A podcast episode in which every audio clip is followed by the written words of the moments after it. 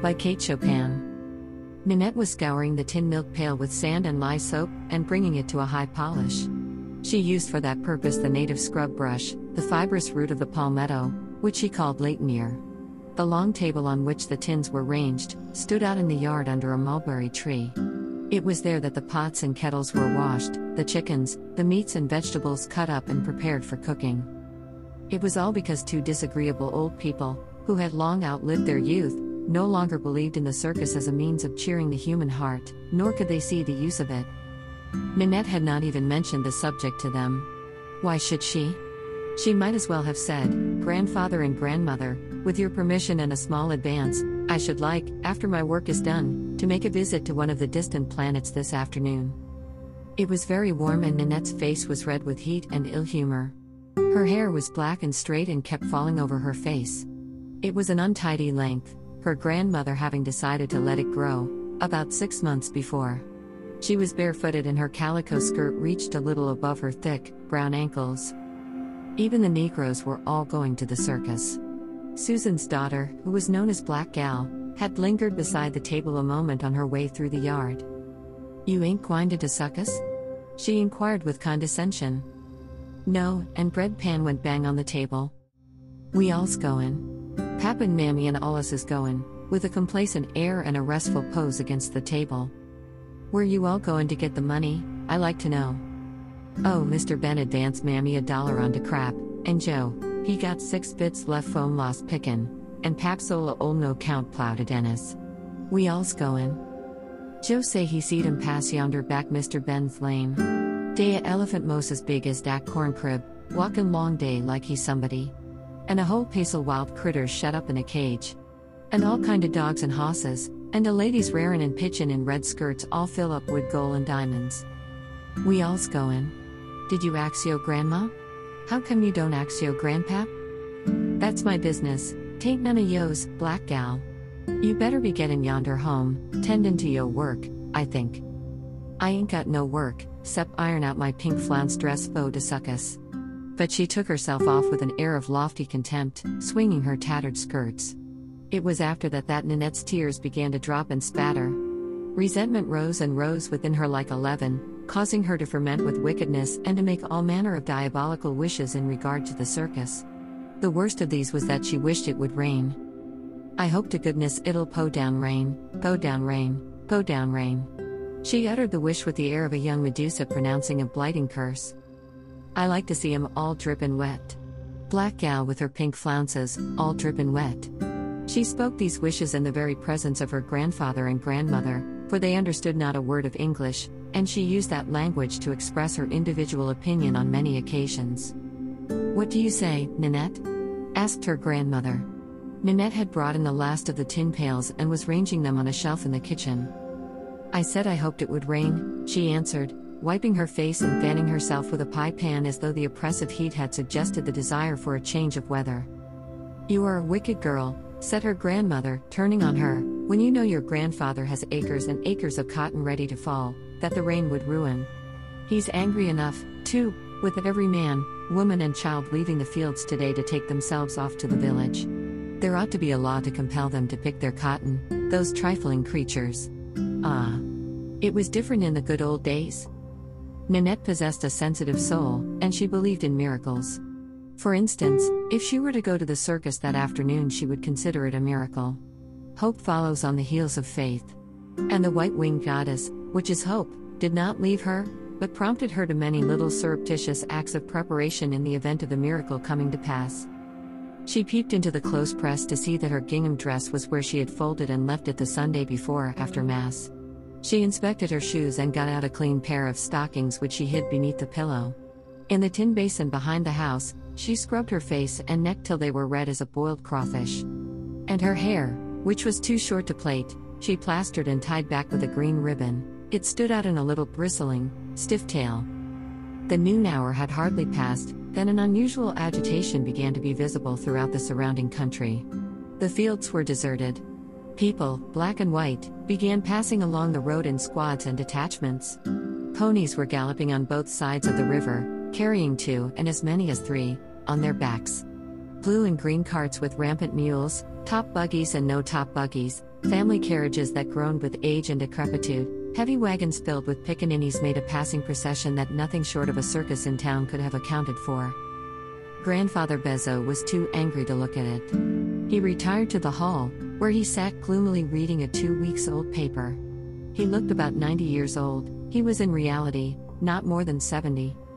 Grandmother Bezos stayed out on the gallery, apparently to cast ridicule and contempt upon the heedless and extravagant multitude, in reality, to satisfy a womanly curiosity and a natural interest in the affairs of her neighbors. As for Ninette, she found it difficult to keep her attention fixed upon her task of shelling peas and her inward supplications that something might happen. Something did happen. Jules Perrault, with a family load in his big farm wagon, stopped before their gate. He handed the reins to one of the children and he himself got down and came up to the gallery where Ninette and her grandmother were sitting. What's this? What's this? He cried out in French Ninette not going to the circus? Not even ready to go? Par example. exclaimed the old lady, looking daggers over her spectacles. She was binding the leg of a wounded chicken that squawked and fluttered with terror. Par example or no par example, she's going and she's going with me, and her grandfather will give her the money. Run in, little one, get ready, make haste, we shall be late. She looked appealingly at her grandmother, who said nothing, being ashamed to say what she felt in the face of her neighbor, Perrault, of whom she stood a little in awe. Ninette, taking silence for consent, darted into the house to get ready. And when she came out, wonder of wonders. There was her grandfather taking his purse from his pocket. He was drawing it out slowly and painfully, with a hideous grimace, as though it were some vital organ that he was extracting. What arguments could Mons Perrault have used? They were surely convincing. Ninette had heard them in wordy discussion as she nervously laced her shoes, dabbed her face with flour, hooked the gingham dress, and balanced upon her head a straw flat whose roses looked as though they had stayed out overnight in a frost. But no triumphant queen on her throne could have presented a more beaming and joyful countenance than did Nanette when she ascended and seated herself in the big wagon in the midst of Perrault family. She at once took the baby from Madame Perrault and held it and felt supremely happy. The more the wagon jolted and bounced, the more did it convey to her a sense of reality, and less did it seem like a dream. They passed Black Gal and her family in the road, trudging ankle deep in dust. Fortunately, the girl was barefooted, though the pink flounces were all there, and she carried a green parasol. Her mother was semi decolletee and her father wore a heavy winter coat, while Joe had secured piecemeal, a species of cakewalk costume for the occasion. It was with a feeling of lofty disdain that Ninette passed and left the Black Gal family in a cloud of dust. Even after they reached the circus grounds, which were just outside the village, Ninette continued to carry the baby. She would willingly have carried three babies, had such a thing been possible. The infant took a wild and noisy interest in the merry-go-round with its hurdy-gurdy accompaniment. Oh, that she had had more money that she might have mounted one of those flying horses and gone spinning round in a whirl of ecstasy. There were sideshows too. She would have liked to see the lady who weighed 600 pounds and the gentleman who tipped the scales at 50. She would have wanted to peep in at the curious monster, captured after a desperate struggle in the wilds of Africa. Its picture, in red and green on the flapping canvas, was surely not like anything she had ever seen or even heard of. The lemonade was tempting, the popcorn, the peanuts, the oranges were delights that she might only gaze upon and sigh for. Mons.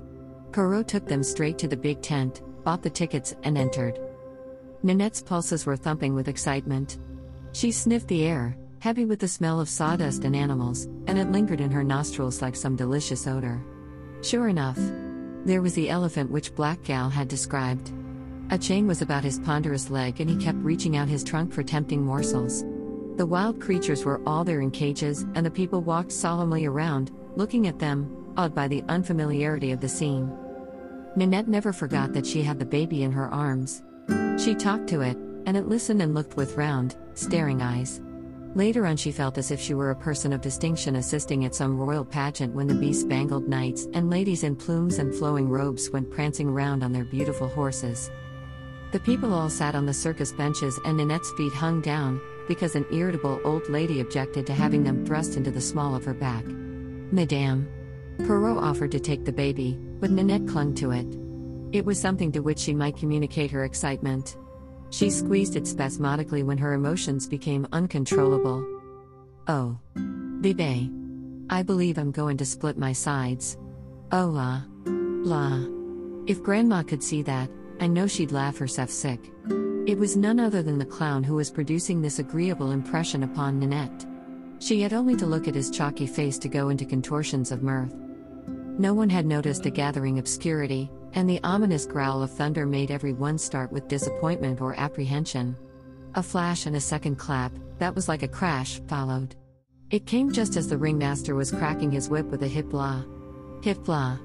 At the bareback rider, and the clown was standing on his head. There was a sinister roar, a terrific stroke of the wind, the center pole swayed and snapped, the great canvas swelled and beat the air with bellowing resistance. Pandemonium reigned. In the confusion, Ninette found herself down beneath piled up benches. Still clutching the baby, she proceeded to crawl out of an opening in the canvas. She stayed huddled up against the fallen tent, thinking her end had come, while the baby shrieked lustily. The rain poured in sheets. The cries and howls of the frightened animals were like unearthly sounds. Men called and shouted, children screamed, women went into hysterics, and the Negroes were having fits. Ninette got on her knees and prayed God to keep her and the baby and everyone from injury and to take them safely home. It was thus that Mons, Perrault discovered her and the baby, half covered by the fallen tent. She did not seem to recover from the shock. Days afterward, Nanette was going about in a most unhappy frame of mind, with a wretched look upon her face. She was often covered in tears. When her condition began to grow monotonous and depressing, her grandmother insisted upon knowing the cause of it. Then it was that she confessed her wickedness and claimed the guilt of having caused the terrible catastrophe at the circus. It was her fault that a horse had been killed, it was her fault if an old gentleman had had a collarbone broken and a lady an arm dislocated. She was the cause of several persons having been thrown into fits and hysterics. All her fault. She it was who had called rain down upon their heads, and thus had she been punished. It was a very delicate matter for Grandmother Bezo to pronounce upon, far too delicate. So the next day she went and explained it all to the priest and got him to come over and talk to Nanette. The girl was at the table under the mulberry tree peeling potatoes when the priest arrived. He was a jolly little man who did not like to take things too seriously. So he advanced over the short, tufted grass, bowling low to the ground and making deep salutations with his hat.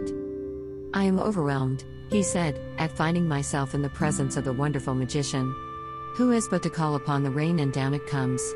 She whistles for the wind and, there it is. Pray, what weather will you give us this afternoon, fair sorceress? Then he became serious and frowning, straightened himself and rapped his stick upon the table. What foolishness is this I hear? Look at me, look at me. For she was covering her face, and who are you, I should like to know, that you dare think you can control the elements? Well, they made a great deal of fuss of Ninette and she felt ashamed. But Mons. Perrault came over, he understood best of all. He took grandmother and grandfather aside and told them that the girl was morbid from staying so much with old people, and never associating with those of her own age. He was very impressive and convincing. He frightened them, for he hinted vaguely at terrible consequences to the child's intellect. He must have touched their hearts, for they both consented to let her go to a birthday party over at his house the following day. Grandfather Bezo even declared that if it was necessary, he would contribute towards providing her with a suitable toilet for the occasion.